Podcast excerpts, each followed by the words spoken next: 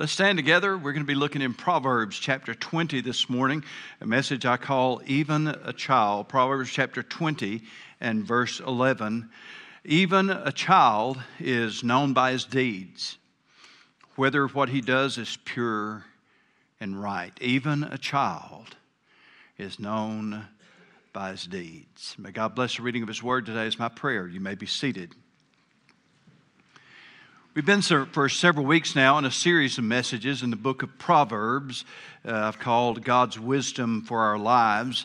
And this morning we're going to begin a consideration of what the Proverbs say, and we'll pull in some other passages of Scripture from other places, other books in the Bible, but what the Proverbs have to say for the most part about raising children. Uh, and we see it uh, put before us this morning even a child is known by his deeds. Now, I'll return to a consideration of that passage and others that we're going to look at in a few moments. Uh, but I want to begin today in somewhat of an unusual way. Stick with me for a bit, and hopefully, you'll understand that I'm not just chasing an unrelated rabbit but uh, this is an integral part of what I'm going to deliver to you this morning. Uh, throughout history, efforts have been made to enforce the Bible as the ruling document for whole nations of people. This happened throughout history from almost the beginning. Every effort to combine the church and the state and enforce the teachings of the Bible with the penalty of law has been catastrophic. Uh, state religions have been established in countries around the world. The penalty of law then was added to the principles of scriptures to force obedience to whatever standards the state religion held to. Untold millions of people have been tortured and slaughtered at the hands of these state religions claiming to be Christian. State religions claiming to be Christians, untold millions of people have been tortured and slaughtered. Their only crime was to worship God according to their own beliefs. God never intended it to be that way. And I bring this up because there are many places where the clear teaching of Scripture comes up against uh, the prevailing wisdom, against our culture.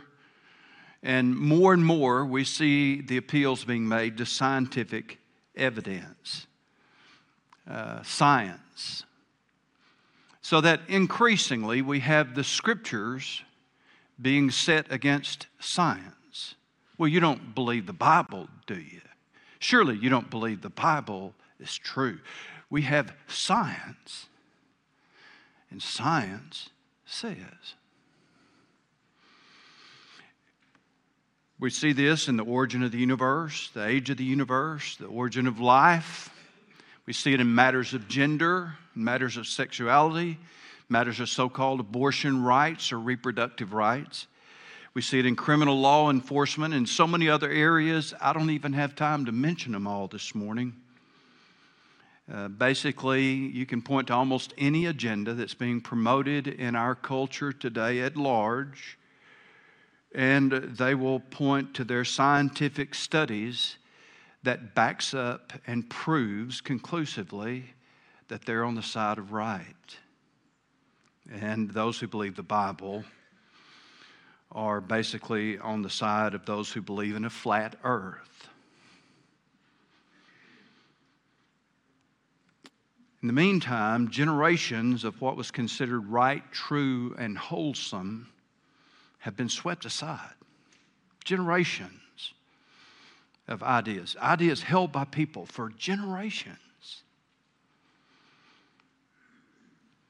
So uh, we propose a question then should we throw the entire scientific, medical, and psychological fields out the window? Would we promote, promote or propose that modern America should completely adhere to the truth of the Bible and that that would be enforced by some sort of governmental regulation? Are we in hopes that we can so change the government as to make the Bible authoritative? Well, the folks on the other side think we do. They think that's what we want. And so I want to say something very clearly this morning. Your Lord and Savior and mine is one day going to rule this world by the truth of Scripture. That will happen. If you believe the Bible, you believe in Jesus, then Jesus, you know Jesus is coming again, and you know that He will reign, and we will live and reign with Him for a thousand years. Jesus Christ will one day rule this world according to the truth of the Bible. And until that happens, I don't want any governmental authority trying to do it. I don't trust any governmental authority to try to enforce the rule of Scripture. We have a track record of that in history, going all the way back to the third century when Constantine started it and established a church religion and established Christianity, as he called it, a state religion. We know what that does to Christianity, we know what it does to the state. It's a perversion of both. We don't want that. But I'll tell you today what you already know that while we're not trying to enforce the teachings of the Bible on the culture at large so that we want to create a governmental structure that makes everybody live by what the Bible says, we're not trying to do that. Uh, but the effort is underway to try to force all of us to turn away from practicing what the Bible clearly tells us to do. And they're using governmental authority in many countries. Thankfully, not so much here yet, but in many countries they are. I tell you, I, I thank God more and more for our founding fathers and for the First Amendment which said, by the way, that Congress shall make no law respecting the establishment of religion. There'll be no state church in the United States of America. That's not a bad thing, that's a good thing. Nor prohibit the free exercise thereof. That's Lot Amendment 497. That was number one. Number one. Now, I brought all this up this morning. I think, well, what in the world? Why did you go into all of that? Well, there are few places where the teachings of Scripture provide such a marked and specific divide in our culture than in what the Bible says about raising children. There's an incredible divide. And I'm going to prove that to you this morning. What is being published today is fact, recognized broadly as absolute scientifically proven fact, and in some parts of the world is being enforced by the power of law. What is being taught in our medical and psychiatric institutions about raising children is completely opposite of what the Bible says.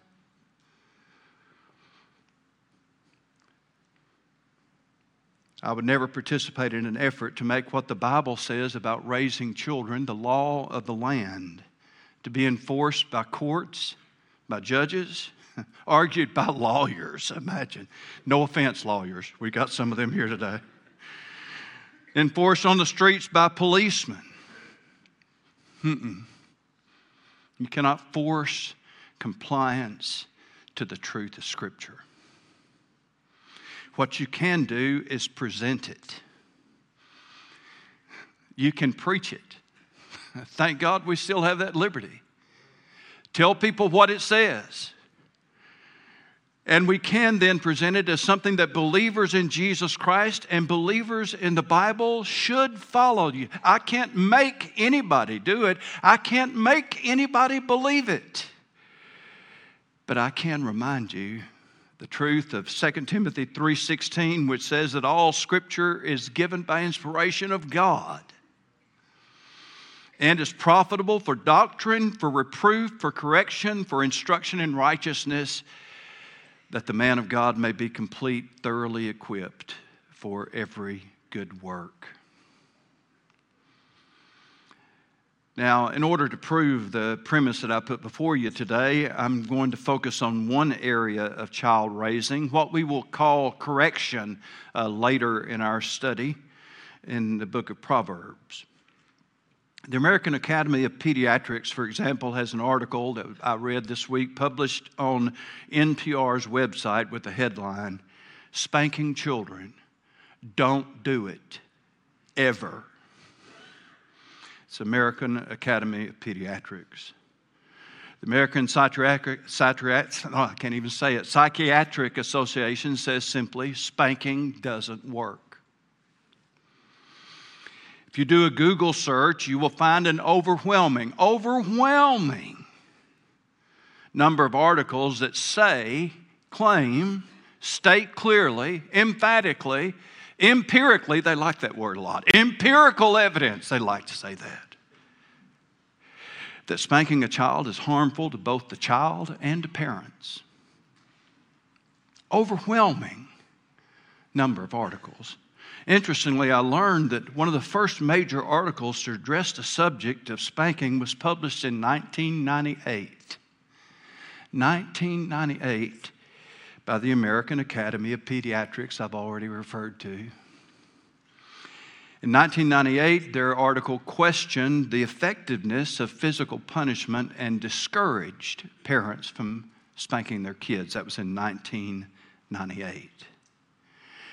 They updated this in 2018. And in 2018, the American Academy of Pediatrics bluntly stated that parents should never spank their children at all. What made the difference? I'm glad you asked. There was. Uh, they, they claimed that studies had been undertaken that overwhelmingly confirmed that spanking has a negative result. So that the reason they went from discouraging the use of physical punishment in 1998 and saying never spank at all in 2018 was based on this study. And as we looked a little deeper, I found out that mainly it was a study that was published in 2016. 2016. This study was by uh, Dr. Elizabeth Gershoff from the University of Texas, who analyzed the results of 75 other studies and compiled them into her report. The problem with their studies was noted by another researcher out of the University of Oklahoma, uh, Dr. Robert E. Larzelere, and if I didn't say that right, just forgive me he noted that of the 75 studies that Dr. Gershoff considered, only four of them compared the use of what he called appropriate physical discipline to non physical discipline. And only one of the four, then, one out of 75, actually used a scientific method of setting up a t- test case between parents and homes where they practiced appropriate physical discipline and homes where no physical discipline was ever used. The results of those four studies somehow are never mentioned when Dr. Gershoff's research is quoted, uh, even though she admits that the other 71 studies were limited by their lack of test cases. Of course, they were. Only four Still, in the hundreds of articles that I read, or that I didn't read, I, I read dozens, but I saw hundreds of them, in everything from Good Housekeeping to the U.S. News and World Reports. And the reason I didn't read them all is after a while I just started looking for Dr. Gershoff. because I found out that her studies have been quoted as almost the authority that is used to make that decision.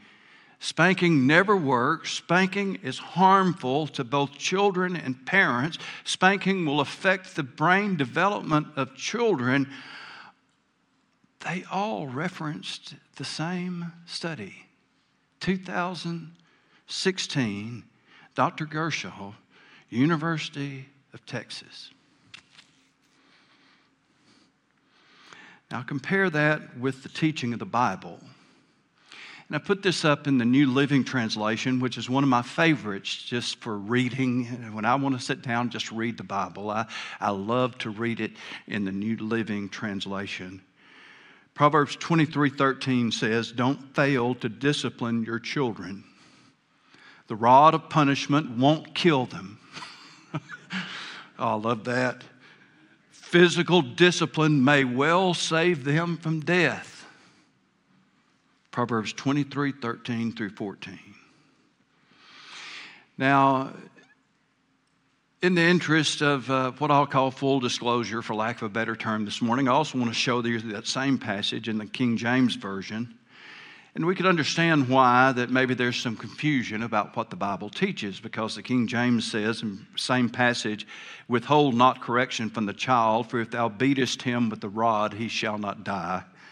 Thou shalt beat him with the rod and shall deliver his soul from hell. And you read that and you're going to very likely get some picture of somebody with a big old big old rod just flogging away on their kids and blood flying and I want you to notice that regardless of translation, they all speak of the rod. You'll see it, the rod, the rod of punishment. So they're talking about something that's considered as an entity to itself. When you make up a composition like that in any language and you say the rod, then you're talking about something, we call it the institutional use of something. It's speaking of an entity. And in this sense, it is very easily seen as a comparison to Romans 13 and where the subject of the sword, the sword, is brought up. Verse 3 of Romans 13 says, For rulers are not a terror to good works, but to evil. Do you want to be unafraid of the authority? Do what is good, and you will have praise of the same. For he is God's minister to you for good. Yes, all you law enforcement officers are in the ministry. You sure are. And thank you. But if you do evil, be afraid, for he, that is the rulers, and here it is, does not bear the sword in vain. For he is God's minister and in, an avenger to execute wrath on him who practices evil. So the passage speaks of governmental rulers and as God's ministers, and they bear the sword. And it's not speaking of a literal sword, it is instead speaking of the authority to administer punishment. And it is represented by that expression, the sword. That is his authority to administer punishment against those who do evil. It can refer to the loss of property Many of us have experienced that multiple times, several times, where you break the law and they impose a fine. If you haven't experienced that, that's okay. And if you have, obviously, all of y'all are not going to admit it. So I did admit it. I have paid a fine or two along the way. lost property, uh, the sword, then, and the use of the sword can refer to the loss of privileges, as in the loss of driving privileges. I haven't experienced that. It can refer to the loss of freedom, as in imprisonment or house arrest. I haven't imprisoned. Uh, it can refer also to capital punishment. Yes, the loss of life in rare cases. All of these are examples of how rulers use the sword, the sword, to punish evildoers, and I personally believe that they should be using it a lot more often than what is being seen in today's world. When the Old Testament then speaks of parents and the rod, it should be read with that same concept, where the rod then represents the authority of parents to administer punishment. Thus, the New Living Translation translate, translates it that way as discipline and the rod of punishment. It was never the intent of Scripture that beating a child or hitting a child or causing injury to a child is okay or defendable. That is not the teaching of Scripture. Never was. And some of you may be thinking, well, doesn't it say in the book of Deuteronomy that a rebellious son could be stoned? Yes, it does say that. Number one, it was under the Old Testament law. But number two, that wasn't talking about a child, it's talking about a grown son. A grown son who wouldn't work, who laid around high all the time. The Bible called it drunken. Wouldn't work, wouldn't obey his parents. They could actually file charges against their son, and it was a capital offense. They'd be put to death for refusing to obey, for refusing to work, and laying around drunk all the time. I'll save that for another message. But uh, uh, yes, uh, that is in the book of Deuteronomy, but I can still say what I said. It is never was never the intent of Scripture that beating a child or hitting a child or causing injury to a child is okay or defendable. It's not. But Dr. Gershoff and those who follow her thinking don't see really any difference between a child uh, that is beaten and beaten repeatedly and what other researchers would call an appropriate level of physical discipline. Because apparently, uh, to her, there is no such thing as appropriate physical discipline. That's why that her study was slanted the way it was. To them, any spanking, any kind of physical punishment damages a child. And she and those who follow her are convinced it even damages their brain. I couldn't help but think that I wish they were all a little more concerned about the damage being done to children's brains, especially toddlers, by a constant diet of video games and television. But I don't think that's ever going to get the same traction as their studies did about physical difference, discipline. So, this morning, I want you to see the difference could not be clearer. Modern science, and I'm talking about articles and articles and articles, overwhelmingly claiming that they have proved that physical discipline doesn't work and does damage to the child and to the parents. The Bible says that physical discipline is essential. And it may save a child's life. Strongly implying that if you don't physically discipline your child, they may die from it. You can't get any more different than that. I can't tell you the number of kids right here in Cabot that I've seen who've died because they were in the wrong place at the wrong time with the wrong crowd doing the wrong things. Children left to themselves and without discipline can literally pay the price with their lives. Thus, we have the truth of Scripture on one side and the facts of modern science put out since 1998 and if you don't see the uh, essential um, numbers that are there, yeah, we're talking about the last 25 years or so. And it's not just this, but in many, many other areas of life and living, the last 25 years has seen the medical field, the scientific field, the psychiatric field, the educational field, the news media, and even the government all harnessed up and if it seems like that they're all in collusion with each other in some kind of a gigantic effort to produce radical change, if it seems that way, it's because they are. And this is one of the things they intend to change the home. And they target it because it is arguably the most influential place of all. No single place has a greater potential impact on a nation than the home. And to put it bluntly this morning, you cannot fundamentally change a nation unless you have the ability to fundamentally transform its children.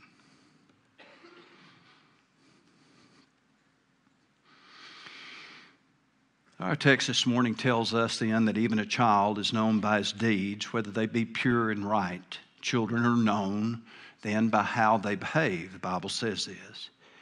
Now, we've been cautioned again and again about putting labels on children, and rightfully so, especially those that are negative in nature. Tell a child enough that they're stupid and will never amount to anything, and it's very likely to be a self fulfilling prophecy. But it's a very unusual thing to hear parents speaking to their children or anybody speaking to children uh, in that kind of a negative way. We may say a child is busy. If you're going to babysit for a child that's busy, uh, that's code for they're going to get into everything. We may say a child is active. Uh, that means you can forget about taking a nap today. We may say a child is inquisitive, and that may mean, depending on their age, that you're going to answer a thousand questions, or it may just mean that they're going to pick up everything and examine it carefully or not very carefully. We may say a child is rebellious, a child doesn't listen, a child doesn't mind, a child is demanding. And in case you don't know, if we're saying a child is demanding, that means that that child will pitch a hissy fit in a heartbeat if he or she doesn't get her way. Even a child, the Bible says, is known by how they behave whether they have thoughts that are pure, whether they have a respect for what is right and what is wrong. And the very fact that this passage is in the Bible is God's way of reminding us that children can learn. Children can learn. Children must learn. And children will learn how to behave whether that behavior is good or bad.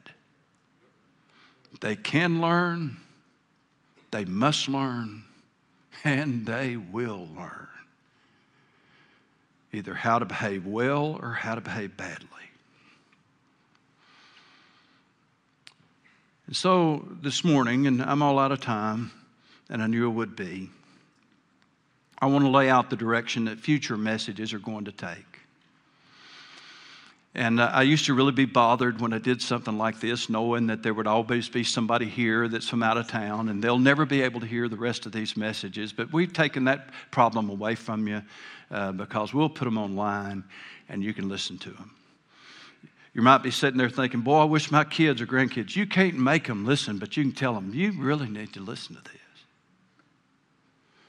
I'm not bragging on my preaching, I'm not that good.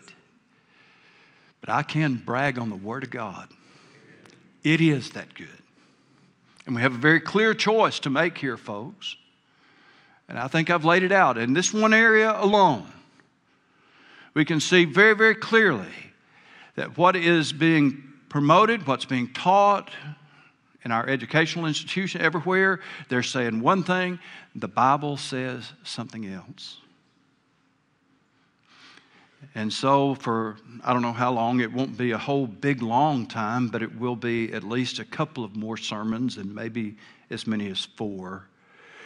We're going to be centering in in Proverbs 22 and 6, famous passage that says, Train up a child in the way he should go, and when he is old, he will not depart from it.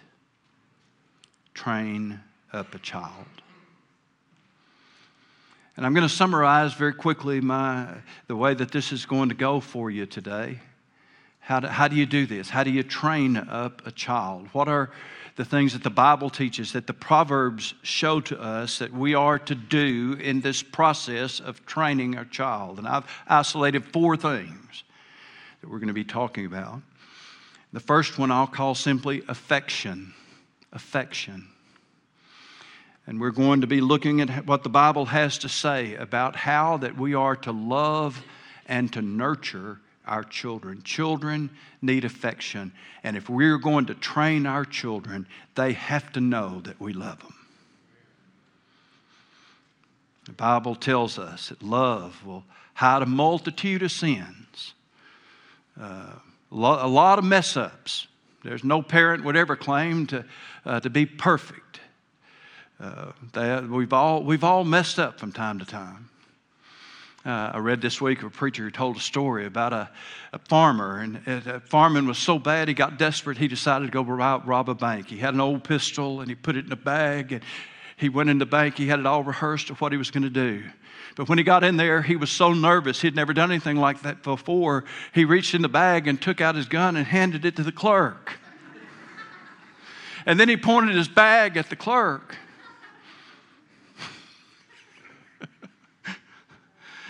Oh. And he had intended to say, Don't mess with me, this is a stick up. But instead, he said, Don't stick with me, this is a mess up. Every parent could look back at their own life and say, Yeah, I've, I've had a lot of mess ups in my life. Of course we have. But the Bible says that love covers a multitude of sins, multitude of mess ups are covered by the fact that you know your mom and daddy love you. Second great truth that we'll look at this morning, or not this morning, but uh, in, in subsequent messages, second great ingredient in training up a child is attention. Attention. Parents are to delight in their children. And the Proverbs tell us that. Uh, the Psalms tell us that the fruit of the womb is God's reward. And as we delight then in our children, we're going to have to give them our attention. And if we're going to train them up, train a child in the way he should go, we're going to have to give them attention, affection, attention. Number three is correction. This, of course, will involve discipline. But we'll also learn that it's not just about the necessity of correcting wrong behavior, but also about redirecting. And I got that word from Nancy, by the way, my therapist wife. Redirection, not just correction, so that they're corrected for wrong and then shown what is right. And the last, of course, is instruction, one of the big concepts presented in Scripture around discipline is about instruction, teaching, teaching.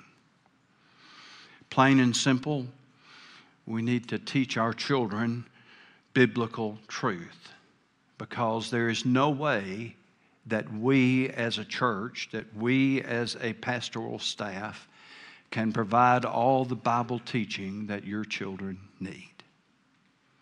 We are supplemental. The real grunt work is done by parents in the home. Instruction.